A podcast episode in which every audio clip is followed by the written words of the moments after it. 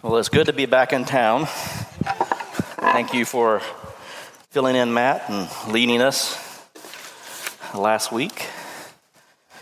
And I'm going to follow up where he left off in John chapter 12.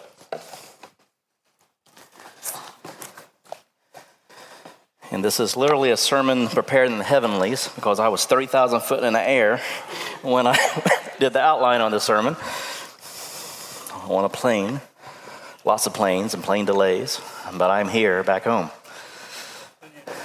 So, tonight we are going to learn about the Father of Lights. And hopefully, you've been seeing that Jesus has been, from the very beginning of his ministry to even tonight, he's been focused on one message, and that is the Father of Lights. He's been lifting up the Father consistently. And the context here is, you know, Mary has just anointed Jesus with her best. And God is about to give us his best, his son, to die on the cross in a few, few weeks, uh, a few days, sorry, uh, after this passage. And we're entering the Jesus' final Passover. He's had three Passovers during his earthly ministry, and this is the last one. And we're going to see the big idea tonight will be that Jesus' earthly mission was to proclaim and fulfill the Father's offer of eternal life. Jesus' earthly mission was to proclaim and fulfill the Father's offer of eternal life. So, how many of you have uh, played Uno? All right. It's a fun game. It's very competitive in the Patrick household. In fact, all games in the Patrick household are competitive. And those who visit us as well, right? Um, playing a game Tuesday night, right? Four of you in here. So, guys, we got to beat the women this time, by the way. and you know, it's a fun game, right? There's strategy involved, there's the four colors of psychology, there's numbers and mathematics, there's pattern recognition, social skills are built. Um, but there's one card that we really like in the game, right? It's the wild card, right? And what's this card useful for? Well, it allows you to change the color to any color you want on the deck, right? When it's your turn. And so it's a powerful card because it can change the gameplay for the entire game. Tonight, we're going to see this is a wild card chapter. Because after this chapter, nothing will be the same. It's going to change the game of life for eternity. And there's some, quote, wild things happening in this chapter. You're going to see Jesus' last words in public are going to be professed in this chapter. You're going to see a very unique metaphor about wheat used, wheat used only in this chapter, nowhere else in the New Testament or even in the Old Testament. We're going to hear the voice of God for the third time in the Gospels. We're going to have a temporal transition all the way through the New Testament so far in Jesus' ministry. He's been saying, No, now is not the time, now is not the time, now is not the time. And now he's going to say, It's time. And we'll see what it's time for in a minute. And then this chapter is going to set us up for fulfilling the prophecies in the Old Testament. It's a wild card chapter. A lot's going to happen. And praise God, eternity will not be the same after this chapter. And I hope to show you that tonight the first thing we're going to do is we're going to look at the first few verses, verses um, 12 through 19. We're going to see a prophetic entrance. And this entrance is actually uh, presented in all four Gospels, not unique to John. And this entrance is very important. That's why all four Gospels are presenting the triumphal entry. So let me read the verses first 12 through 19. The next day, next day after what? Next day after Mary has anointed Jesus, right? And they've had the dinner together and with Lazarus and everybody. And the and the Jews are wanting to plot his death. And Lazarus' death as well, right? So this is the next day. The large crowd that had come to the feast heard that Jesus was coming to Jerusalem. So they took branches of palm trees and went out to meet him, crying out, Hosanna! Blessed is he who comes in the name of the Lord, even the King of Israel. And Jesus found a young donkey and sat on it, just as is written Fear not, daughter of Zion. Behold, your king is coming, sitting on a donkey's colt. His disciples did not understand these things at first, but when Jesus was glorified, and after they received the Holy Spirit, then they remembered that these things had been written about him and had been done to him. The crowd that had been with him when he called Lazarus out of the tomb and raised him from the dead continued to bear witness. The reason why the crowd went to meet him was that they heard he had done this sign. So the Pharisees said to one another, You see that you are gaining nothing. Look, the world has gone after him. Hmm, may that be so. So Jesus now has traveled from Bethany to Jerusalem for the Passover celebration. And you have this triumphal entry. The people are praising him. And they, they have this phrase, Hosanna, blessed is he who comes in the name of the Lord, even the King of Israel. They are quoting Psalm 118. And Psalm 118 is sung every morning in the temple during special occasions like the Passover. And it's a psalm that anticipates or looking for the Messiah to come to be the victor for Israel. So I, I um, ask you in your community groups or in your own private uh, Bible study, read Psalm 118 and study that. We don't have time tonight to go in that in detail because my wife does not want to give me two, doesn't want me to give two or three sermons in one. So, but they sing the psalm every morning as in the temple looking for the Messiah. And you have to realize that it's been 500 years, five centuries, they've been under foreign power. 586, they were conquered by the Babylonians. Remember King Nebuchadnezzar? In 539, the Persians attack and overcome the Babylonians. 334, Alexander the Great comes in and conquers the Persians. He dies in 323, his kingdom is split up, and so the Seleucids or Syrians come in and take over Jerusalem. 64 BC, the Romans come in and take over. So, for 500 years, the Jewish people have been under foreign power. They are ready for a Messiah to come, right? They're looking for him. Is he going to come this century? Is he going to come this year? Right? It's been 500 years. They are ready. And they've seen Jesus and they've seen what he can do. They've heard about the miracles. They know about him raising Lazarus to life. They see him confounding the Pharisees, the religious leaders, right? They, they can't outwit him or out quote scripture with him or anything like that. They say, Is he the one? And they believe he is, right? To the point that they're coming out with palm branches. And you may wonder, why are they using palm branches? Um, is it just because they're available everywhere in the Middle East? It's more than that. See, in the Middle Eastern culture, a palm branch was a symbol for victory, triumph, and peace. It's now actually the symbol of Israel's independence. And if you look at ancient coins and shields and iconography, you'll see that the palm branch is there embedded in in Israel's culture, the symbol of its independence. In Christian iconography or pictures and things like that, you'll see that it is a symbol, is a victory of the spirit over the flesh. And you think back to Revelation 7 9, that passage talks about every nation, tribe, and language will be there in heaven. How are they dressed? In white robes, and what are they holding? Palm branches, right? Because Jesus has overcome victory of the spirit over the flesh. And so they're putting these palm branches down because he is victor. He is the Messiah coming in to save who's? To save Israel. And they proclaim Hosanna. And this phrase uh, is in all four Gospels um, because they are quoting the Old Testament. And if you're like me, you probably thought Hosanna back in the past. I thought this that Hosanna was a um, acclamation of praise, right? Like we say Hallelujah or Alleluia. And when Susanna was what six months old, um, we were in Spring Baptist Church then, and they would sing whatever time they sang Hosanna to the highest, right?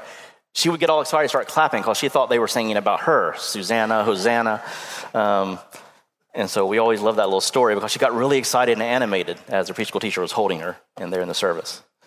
Because she was crying in the back room, they had to bring her in service. but every time we said Hosanna or sang that, she just clapped, thinking, they're all clapping for me, singing about me. But this is not a praise term, it's a plea for salvation. Where do we get that? It's later in Psalm 118, verses 25 through 26. It says, Save us, we pray, O Lord. O Lord, we pray, give us success. Blessed is he who comes in the name of the Lord. We bless you from the house of the Lord. To say we pray, it's, more than just we pray and bow our head and praying. It's we beseech you, we implore you, we're pleading with you. Send us our salvation. That Hebrew word yasha means to deliver, and ona means to beg, beseech. Yasha, ona, hosanna. It really means to plead, to deliver us. So they're crying out, God, let this be the Messiah. Please save us.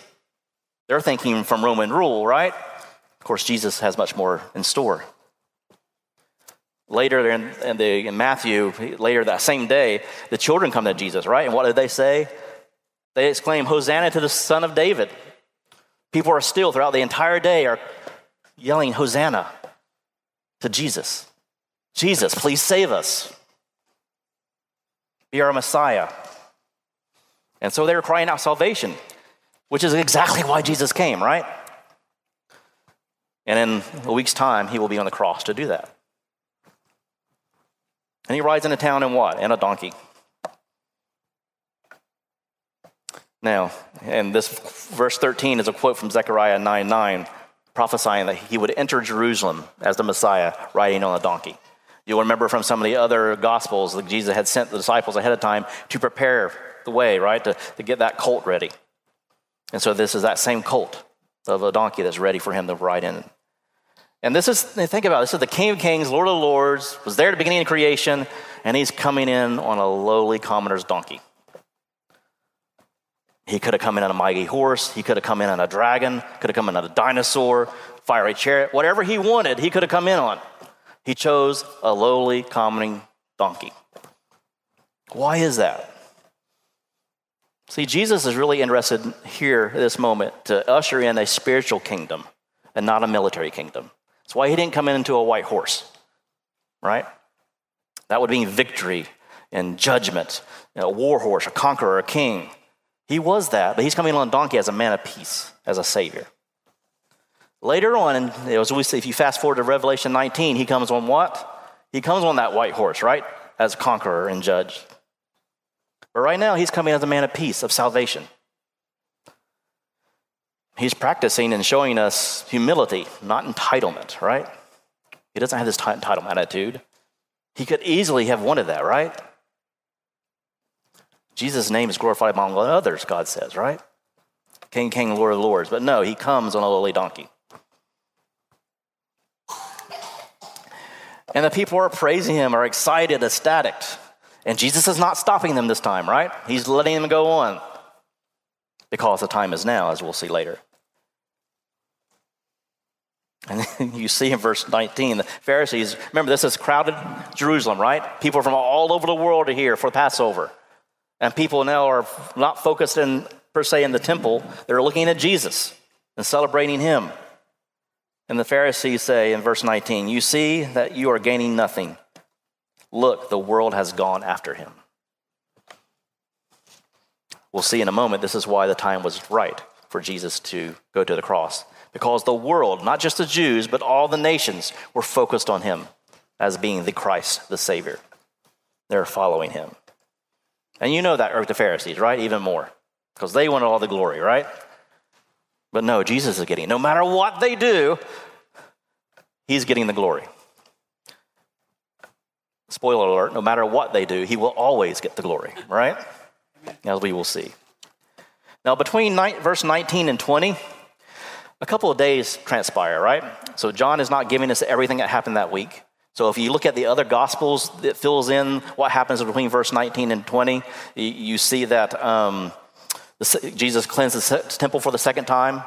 Okay, so this is a house of prayer, cleans out the merchants and money changers. Um, you'll see him the barren fig tree. He talks about that, prophesying again about Jerusalem.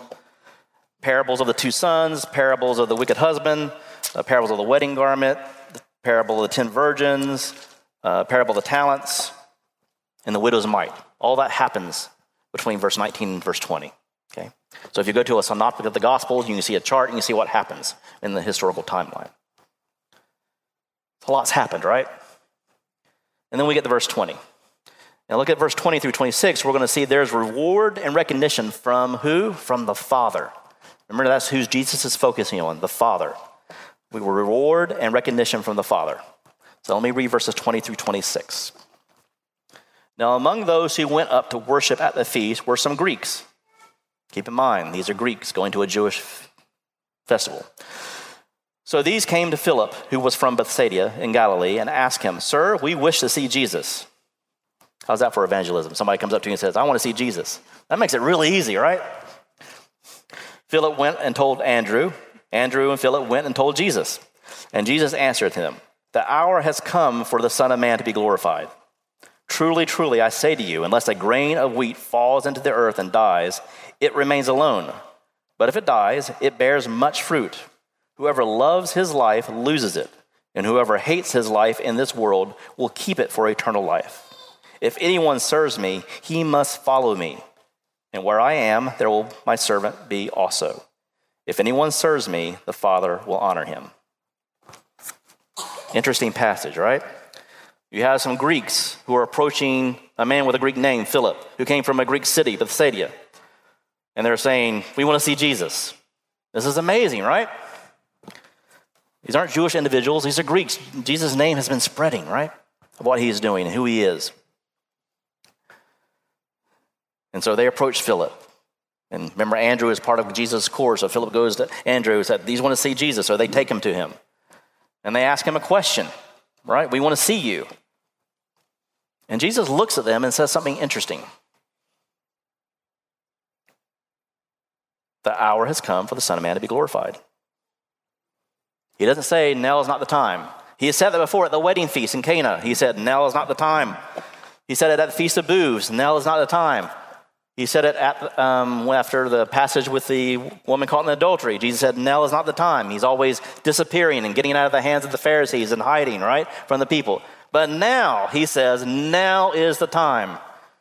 Well, why is it now? Because the Greeks, the other nations have come forward to say, I want to meet this Jesus. By the way, this phrase here, now is the time. This verb, it's, it's come, the time has come. In the Greek, it's in the perfect tense, which means the hour has come and stays with us, i.e., there's no going back on it. It cannot be undone. The clock starts here for salvation and our spiritual freedom. This clock starts here for our spiritual kingdom to be ushered in. It cannot be undone. And then there's this interesting wheat metaphor, right? Now, on one hand, you say, well, they are in a agrarian society, right? They understand harvest and things like that. But you got to remember, he was talking to these are Greeks. He's not talking to the Jews who knew about wheat harvest, not talking to the Jews who knew about grain offerings and things like that. These are Greeks coming to him, and he gives them a story about wheat that you see nowhere else in scripture about this wheat dying and being more fruitful and so forth. What does all that mean? Why is he doing that? Well, in every pagan culture, and there's mythology, right? And in every story, there's a god who dies and is reborn in Greek mythology. In, in Greece, it's Adonis. In Egypt, it's Osiris. In Persia, it's Mithra.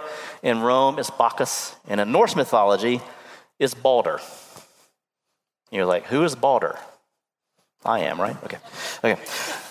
Hey, you're listening. Good. Okay. Who is Balder? So you've heard, you've all seen Marvel movies. You know who Odin is and Thor and Loki, right? So Odin is dad. He has two sons, Thor and Loki. He has another son that you don't know about, and his name is Balder. And in the Norse poetry called Edda, you learn about Balder. He is called the bleeding god because he dies after having a spear thrust into his side because of Loki's mischief. Loki's always up to mischief, right? So a spear is thrust into Balder. But the story is that Balder will be reborn, and that with his rebirth, he will bring in a new, renewed world. Someone is stuck in the side with a spear, dies, reborn, new world. Does that sound like a familiar story to you? Like, like Jesus, right? Every culture, you have this story, just like you have a flood narrative, every culture as well. Why is that? Well, God has built us, right? A certain way, a certain DNA, these stories, right? And so you have these, all these mythologies with all these pagan cultures about a God who will die and will be reborn. And it's always associated with the cycle of the wheat harvest. To worship these gods, what you do, you bring your wheat and your grain and you worship them at the cycle of the wheat harvest. And you see that even Ceres, the goddess of grain, the Roman goddess of grain, Cere, where we get the word cereal. Okay? It's traced all the way down to what we use nowadays. Jesus is telling him, when they're telling this story, he's saying, I am the one who truly dies and is truly reborn. I'm your mythology who's become truth. I'm the one who's going to die and be reborn, and something will be more fruitful from that, right? Our salvation. And Jesus is telling them, I'm dying not just for the Jews, I'm dying for all nations, for the Greeks too. I'm not just the Messiah, the Christ for Jews, I'm Messiah Christ for the entire world.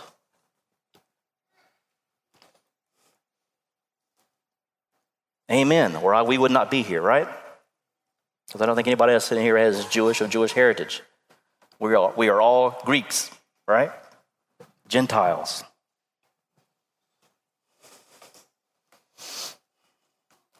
Whoever loves his life loses it. Whoever hates his life, verse 25, hates his life in this world will keep it for eternal life.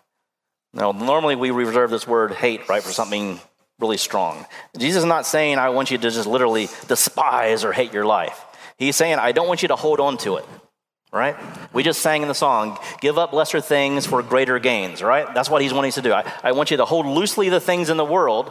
I don't want you to hold on them more than me. I, don't, I want you to hate the things in the world so that you follow me. Because if you do that, you're going to get a greater gift, right? And what is that greater gift? Verse 25, the end of it eternal life. I would say that's pretty much a good gift, right? More than a fast car, more than billions of dollars, right? Eternal life, specifically with God the Father. And then he says what in verse 26? If anyone serves me, he must follow me. And where I am, there my servant be also. Hmm. To serve someone. We don't like to serve people, right? In general, humanity doesn't. Right? Requires a heart change. We like to be served, right? Not to serve in general. Christians, of course, we are called to be servant leaders. We are called to serve one another and serve Jesus Christ. This isn't forced slavery. It's, it's where the, I want to, as a servant, I want to be in the presence of Jesus. I want to serve him, right? I willingly give up and submit to him because I, I want to. He's not forcing me into service. That's truly my heart bent. I want to serve him. I want to be close to the master. And Jesus reminds us the reward here from the Father is eternal life. And then there's recognition. If anyone serves me, the Father will honor him. Now think about that. I'm serving Jesus, abiding with him. Bible tells us we're just dust, right? Sinful dust. But God's going to recognize me. He's going to honor me. This is the God who created everything. He's going to honor me. He's going to honor you. Does he not know what I did in life? What I think? What I do? My shortcomings? Yes, he does. But he's going to honor us because of who we follow Jesus Christ. It's not because of anything we do, it's because of Christ in us that he honors us. Pretty mind blowing, right? That God the Father of all creation, of the universe, is going to honor us. Put your name in that blank. It's a lot to live up to, huh? We can't do it on our own, right? That's why he gives us the indwelling of the Holy Spirit. That's why Jesus died on the cross for us. Verse 27 through 36, you see the assurance from and adoption by the Father. That's where God's going to step in, literally, and speak. We're going to assurance from and adoption by the Father. Let me read this passage. Jesus is saying, Some time goes between uh, verse 26 and 27 as well. He says, Now is my soul troubled. And what shall I say? Father, save me from this hour? Remember, Jesus knows what's happening. He knows he's going to die on the cross. He, he knows what he's going to endure. This is before the Garden of Gethsemane, okay? We're not there yet. We'll get there in a few chapters. Father, save me from this hour. But for this purpose I have come to this hour. Father, glorify your name. Then a voice came from heaven I have glorified it, and I will glorify it again. And the crowd that stood there and heard it, it said that it had thundered. Others said, An angel has spoken to him. And Jesus answered, This voice was come for your sake, not mine. Now is the judgment of this world. Now will the ruler of this world be cast out. And I, when I am lifted up from the earth, will draw all people to myself. He said this to show by what kind of death he was going to die. So the crowd answered him, We have heard from the law that the Christ remains forever. How can you say that the Son of Man must be lifted up? Who is the Son of Man?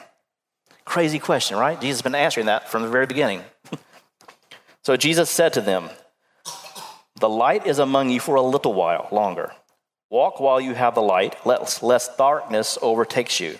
The one who walks in the darkness does not know where he is going. While you have the light, believe in the light, that you may become sons of light. Jesus has a troubled spirit. Why? Yes, he's the Son of God, but he's also human, right? He's God incarnate. He took on our human likeness. He's stressed, right? He knows what's coming. And he's saying, Do I not do this? And he says, No, right? For this purpose I have been sent here. I'm going to go forward with this. I'm going to obey the Father. He obeys. And he's rewarded, right? The Father, what? He gives him assurance. A voice comes from heaven. We've only seen it two other times once as a baptism and once at transfiguration. And now, this third time here. And all three, God does what? He assures Jesus, This is my son. I am well pleased. I glorify his name. So we have the assurance that he is the Son of God. I mean, God just said so, literally from heaven, right? Forget all the, the uh, miracle he's done, all the signs. God himself has just spoken. This is my son, as he has been saying consistently in his ministry. Then he says the, the ruler of this world is going to be cast out in verse 31, right? So Satan is the great adversary. We know that. Satan's tried to tempt Jesus before, right, in the desert, trying to get him to renounce his lordship and kingship. And Jesus does not do that. Satan, all along the way, has been trying to take out Jesus from killing all the babies in Bethlehem and so forth, right? Constantly trying to get Jesus off his purpose. Because if he can do that, then he wins. But here it says he loses. He's been cast out. He's been cast out having any authority over God's people at this point. Jesus conquering death, that seals the deal for Satan, right? He cannot win. We all know the end of the story.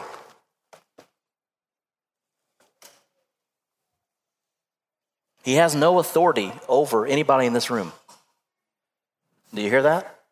Satan has no authority over anybody in this room. Because you belong to Jesus if you ask him to be your Lord and Savior. Jesus says, I'm going to be lifted up in verse 32. And that has a double meaning, right? He's going to be literally lifted up in elevation on the cross, and then he's going to be lifted up in exaltation, his glory for what he does. It means both things. It's also alluding to what happened in the Old Testament, right? When the bronze snake was lifted up and people were healed when they looked at it. Same vision here. He's intentionally pointing back to the Old Testament because as we're going to see, Jesus is, quote, the new Moses that God prophesied. Now, the people were taught from the law in the Old Testament that the triumph of the Messiah would be, well, forever.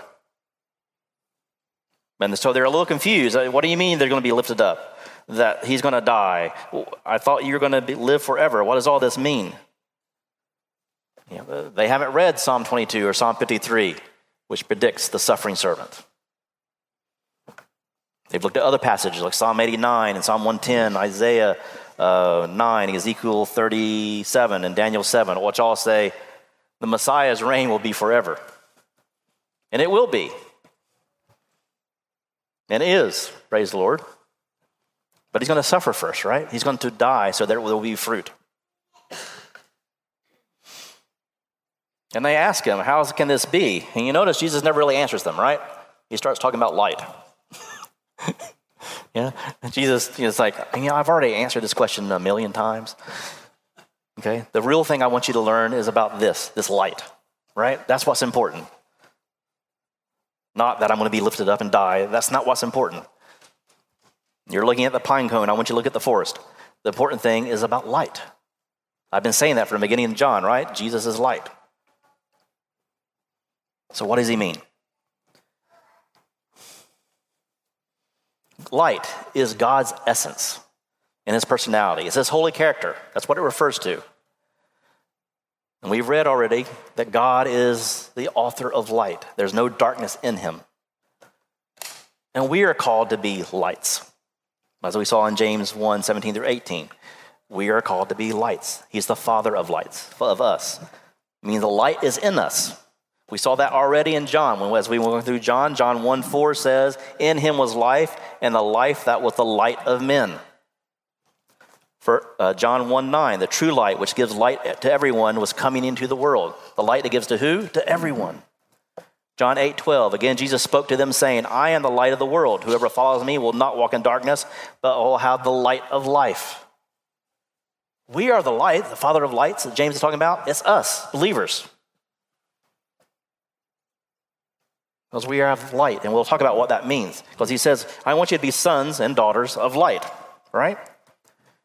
Now, this, this is a Semitic idiom, right? To be son of something. Barabbas, son of Abbas, right? Bar Jonah, son of Jonah. Okay? Bar light, son of light, is what he's saying. It means that I have the characteristics of my father. He wants us to be sons of light. He wants us to have the characteristics and essence and character of God. We are to be holy.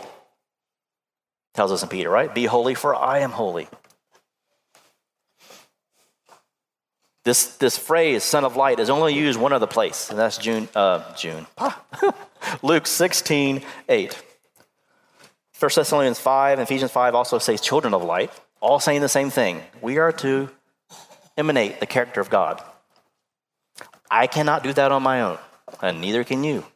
We can only do it with Christ in us and dwelling in the Holy Spirit. I.e., we who are living in spiritual darkness have been redeemed and adopted as sons and daughters of light. It's nothing I've done. God has adopted us into his family. He gives an assurance and gives us adoption. That's why we say we are all brothers and sisters in Christ, because we've been adopted in God's family. I had two earthly born sisters, but I have millions of spiritual brothers and sisters around the world. I can't afford to give everybody a birthday card, but okay. That's too many. and then what does Jesus do? He makes a interesting thing. He does an interesting thing. He, he exits. You see that in verses 36 through 43. A prophetic exit. When Jesus had said these things, he departed and hid himself from them. Though he had done so many signs before them, they still did not believe in him, so that the word spoken by the prophet Isaiah might be fulfilled. Lord, who has believed what he heard from us? And to whom has the arm of the Lord been revealed? Therefore, they could not believe, for again, Isaiah said, He has blinded their eyes and hardened their heart, lest they see with their eyes and understand with their heart and turn, and I would heal them. Isaiah said these things because he saw his glory and spoke of him. Nevertheless, many even of the authorities believed in him, but for the fear of the Pharisees, they did not confess it, so that they would not be put out of the synagogue. for they love the glory that comes from man more than the glory that comes from God. Jesus goes and hides.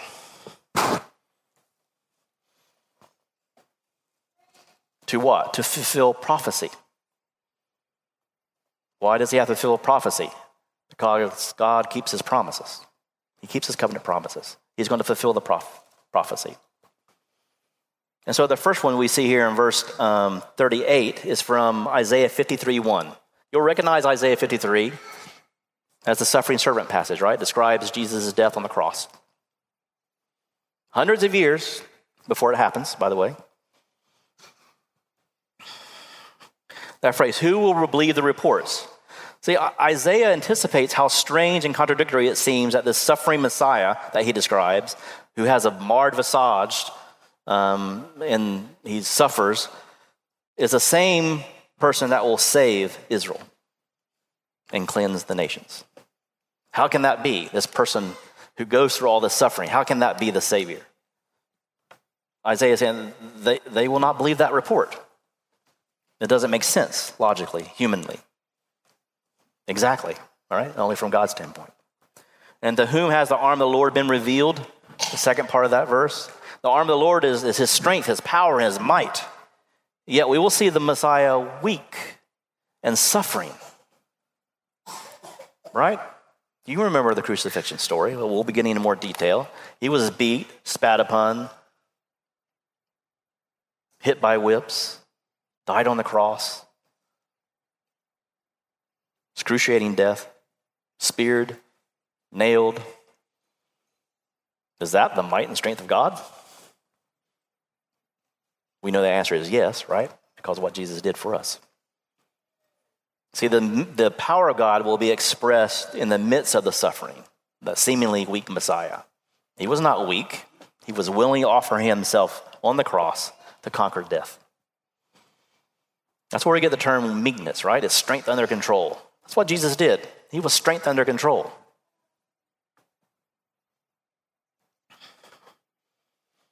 And then John is telling us, despite all the signs and wonders and even hearing the voice of God, the people still did not believe. Remember verse 37. Though he had done so many signs and before them, they still did not believe. Remember that when you go share the gospel. Jesus, master pastor, right? Even he did not get 100% response, right? So take the pressure off yourself. Not everybody is going to say yes when you proclaim the gospel. They didn't for Jesus, and they're not going to be for you.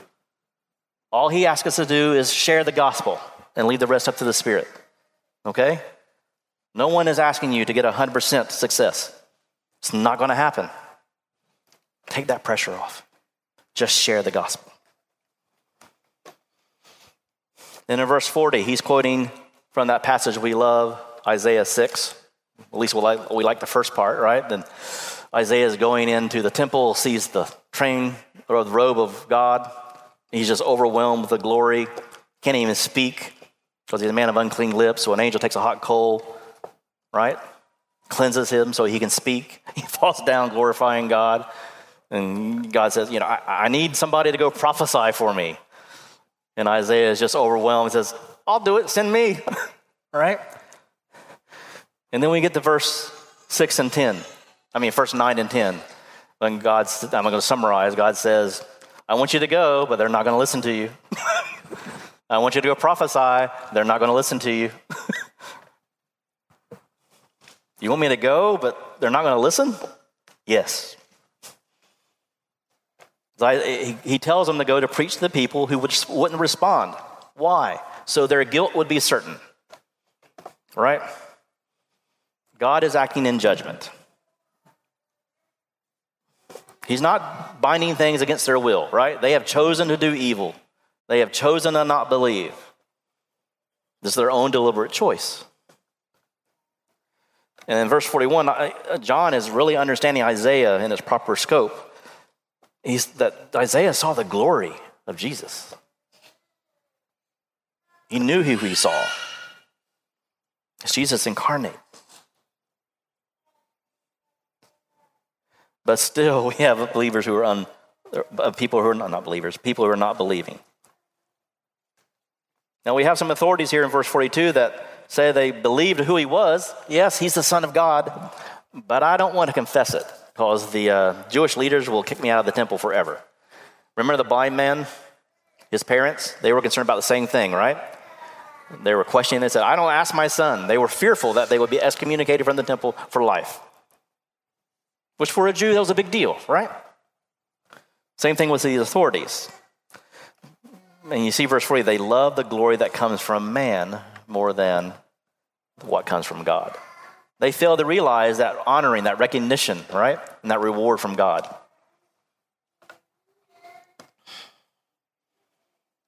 And then we end here in verses 44 through 50. We see that unity with and submission to the Father. Again, we're focusing on the Father, what Jesus is doing. Unity with and submission to the Father. Let me read verses 44 through 50. By the way, these are the last words that Jesus speaks publicly. The rest of the chapter in John, we see he's only talking to the disciples, edifying them, preparing them, pouring into them as a shepherd. And Jesus cried out and said, Whoever believes in me believes not in me, but in him who sent me. And whoever sees me sees him who sent me. I have come into the world as light, so that whoever believes in me may not remain in darkness. If anyone hears my words and does not keep them, I do not judge him, for I did not come to judge the world, but to save the world. The one who rejects me and does not receive my words has a judge. The word that I have spoken will judge him on the last day. For I have not spoken on my own authority, but the Father who sent me was himself given me a command what to say and what to speak. And I know that his commandment is eternal life. What I say, therefore, I say as the Father has told me. This is really a summary of all that Jesus has been consistently saying in three years. I am the Son of God, unity. Father and I are one. I am speaking what the Father tells me, and I'm doing what He commands me. Submission to the Father. Unity and submission. He's been consistent three, three years. And so this is his summary. He's crying out one last time. See, Jesus is, came to be Savior, he says. Not judge. His word is judge. Do you see that? The Word of God will be judge. And we get a picture of that in Revelation 1 6. What, what does John, again, same author, what does John see? His vision of Jesus? Jesus standing there, brilliant white, eyes of fire. What's coming out of his mouth? A double edged sword, right? It's the Word of God. That will be the judge. See the same thing in Revelation 19. This is the white throne of judgment. And he's there with what? A sword in his mouth. He's going to judge us by the word of God. Jesus saves. Word of God is what can fix us, right? And judges us. See, the, it, Jesus coming back was not necessary, he was just judge. He didn't have to have, be incarnate, didn't have to marry his humanity with deity to judge us. God's word does it already, right? It's what the law did. But to save us, he had to take on human form to overcome the penalty of our sins. And we know from John 3 we know 3, John 3:16 very well, right? But John 3:17 is, all, is equally important because it says that Jesus what? He came what? Not to condemn the world but to save it. We say the same thing in John chapter 4 earlier when we look at that passage. He said, I came to save the world. Not save just the Jews. He tells a woman at the well, I came to save the world, all nations. And he's obeying God's command, which we should not be surprised at, because in Deuteronomy 18, verses 18 through 19, God is talking to Moses, and he says, I will raise up from for them a prophet like you Moses, from among your brothers, from your lineage, and I will put my words in his mouth, and he shall speak to, to them all that I command him. And whoever will not listen to my words that he shall speak in my name, I myself will require it of him. And that's what Jesus has done, right? He has done all the Lord has commanded. He has spoken all that God has said. He is the new Moses, right? Come to overcome the law and to fulfill prophecy. Big idea, remember. Jesus' earthly mission was to proclaim and fulfill the Father's glory and his offer of eternal life. That's why Jesus came. I, I came to save you, I came to give you eternal life. Reward and recognition from the Father, assurance from and adoption by the Father, unity with and submission to the Father. Jesus has been consistent. So, what do we do with this passage? This, this passage just really changes everything. It's a tr- big transition point. The first thing I think we see is that we need to trust God's sovereign plan. God is fulfilling prophecy through Jesus. There's over 300 prophecies about Jesus in the Old Testament that are all completely fulfilled. And Jesus, we see here, is the resolution, resolution of two narratives or two stories. We see he's the resolution of Israel's story. He is the Messiah, Christ they've been waiting for.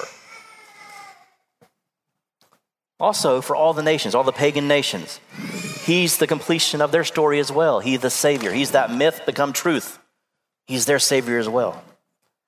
You see, God is faithful to keep his promises, He is faithful to keep his covenants. His plan has always, always, always been Revelation 7 9. Every nation, tribe, and tongue, not just the Jews. C.S. Lewis was, many of you know, is a famous Christian writer and thinker of the last century. Um, you may not know he was an expert in medieval literature and mythology before he became a Christian. And that's what he studied.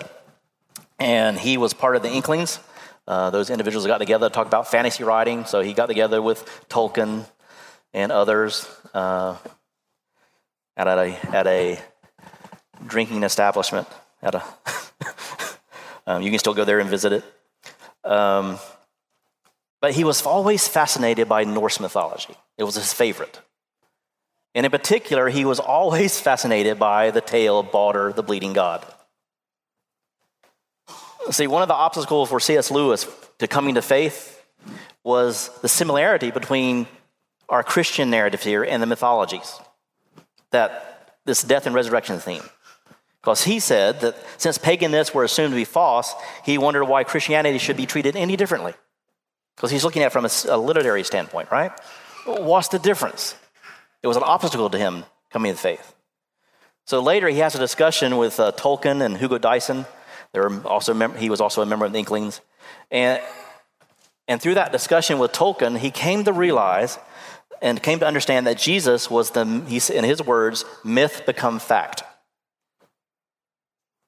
And he writes in a letter uh, the following Now, the, what Dyson and Tolkien showed me was this that if I met the idea of sacrifice in a pagan story, I didn't mind it at all. Again, that if I met the idea of a god sacrificing himself to himself, I liked it very much and was mysteriously moved by it.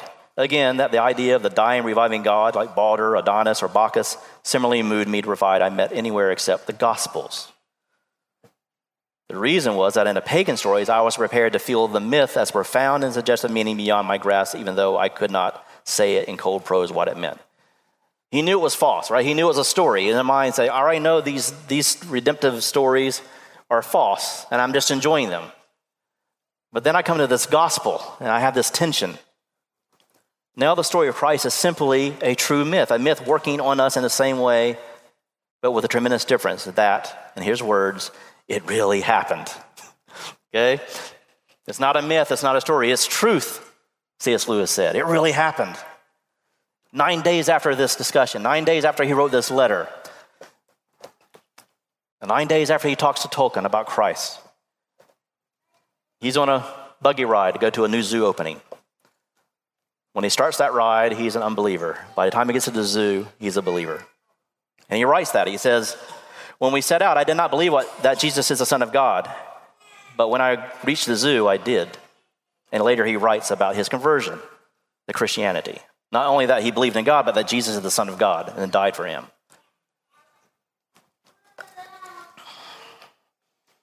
We have to trust God's sovereign plan.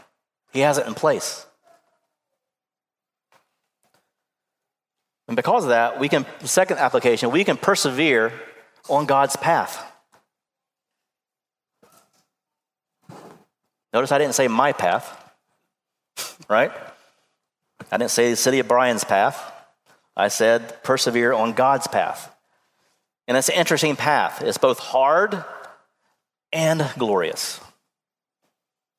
One pastor said the path to glory is through death, right? And we're going to see that. So go back up to verses 25 through 26. Whoever loves his life loses it, and whoever hates his life in this world will keep it for eternal life. If anyone serves me, he must follow me, and where I am, there will my servant be also. If anyone serves me, the Father will honor him. My dying for your salvation, Jesus is saying, is also my design for your imitation. You're to imitate me. I, you need to be prepared to become like me. He who loves his life and hates it shall keep it for life eternal. Anyone who serves me, let him follow me. Where are we following Jesus? At this statement, where are we following him? They're following him to Gethsemane and Calvary and to the grave.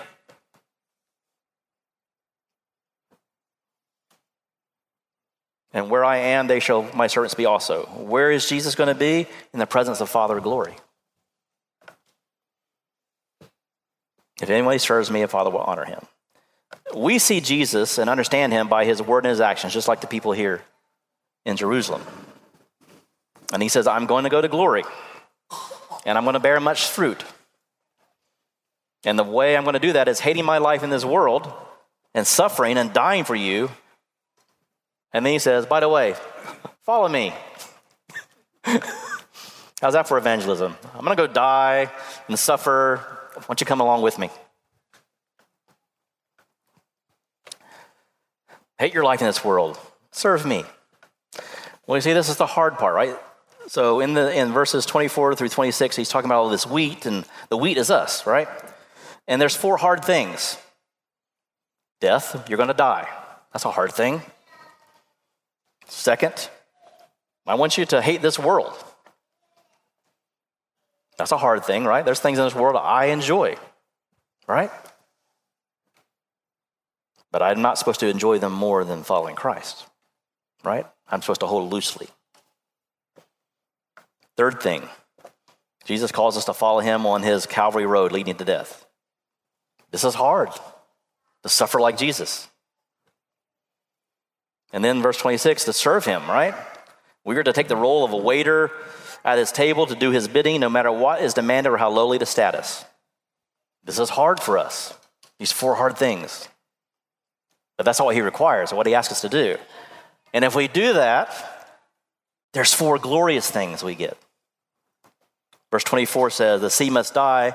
However, what happens? It bears fruit. That's a good thing, a glorious thing.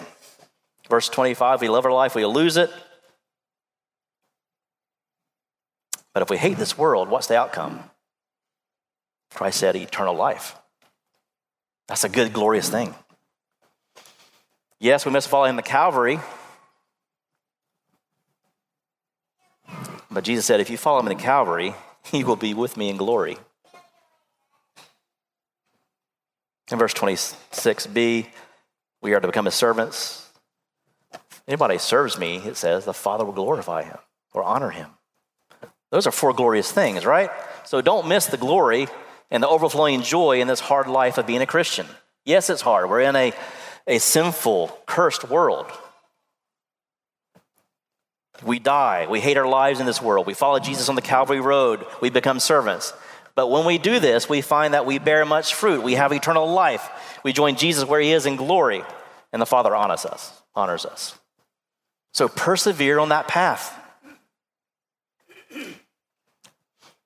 But Charles, I, am suffering through things.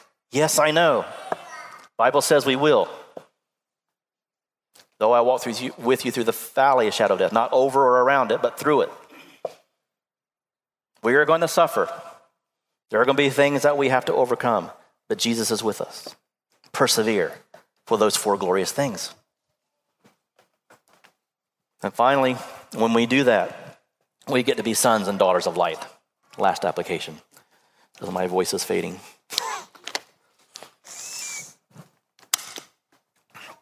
Be sons and daughters of light.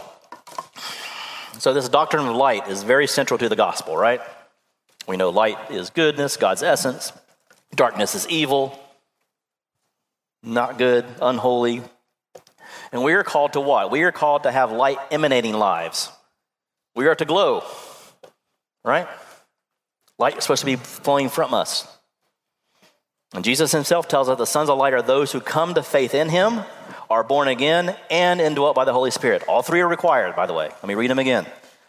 Faith in him, born again, and indwelt with the Holy Spirit. That's in verse 36. If you do that, you're a son and daughter of light. You're indwelt with the Holy Spirit.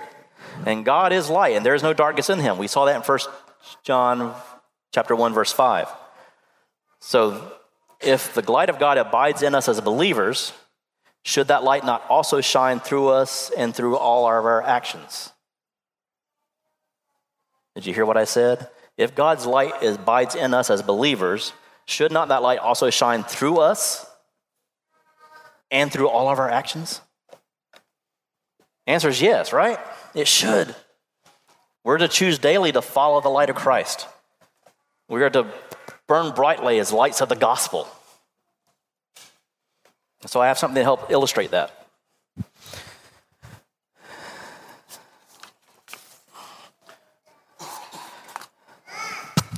So, with this illustration, I'm going to summarize several scripture passages into one illustration. So, if you can lower the lights. So, we were dead to Christ, right? When we ask Him to be our Lord and Savior, the Holy Spirit indwells in us, right? And we light emanates from us. However, Bible says we can quench the Spirit, right? We can not listen to his guidance. We can not love one another. We can get angry. Or we could even have some sin that we're entangled with or we're not willing to give up. What happens to the light? It's not as bright, is it? It's quenched. That's not what God wants, right? He doesn't want us to quench the Spirit. by doing those things? How about our fuel of the light? How about if we're not in God's word daily? Not as bright, right? Because we're not abiding with God. How about if we're not praying to Him, talking to Him? We're quenching the Spirit, right? It's not as dark. It's never going to be blank, right? Because you can never lose your salvation. But you're not going to be as bright as God wants you to be. Romans 13, you can turn the lights back on. Verse 12 through 14 says, The night is far gone, the day is at hand, so then let us cast off works of darkness and what? Put on the armor of light.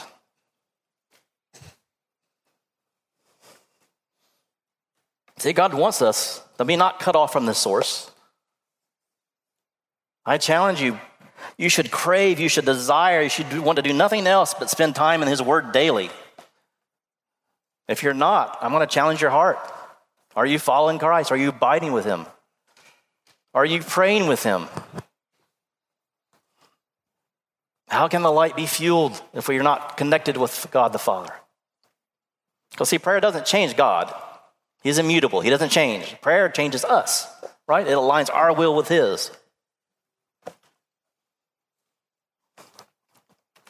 So, in closing, as the worship team comes up, I started with this Uno wild card that changes the color of a card stack. I'm going to ask you tonight will you let Jesus be your wild card to change aspects in your life? Perhaps, like C.S. Lewis, you need to make a decision that Jesus is, really happened, as the Bible says. And you need to make him your Lord and Savior in your life. See, C.S. Lewis was a learned man, right? Steeped in all the philosophies and literature.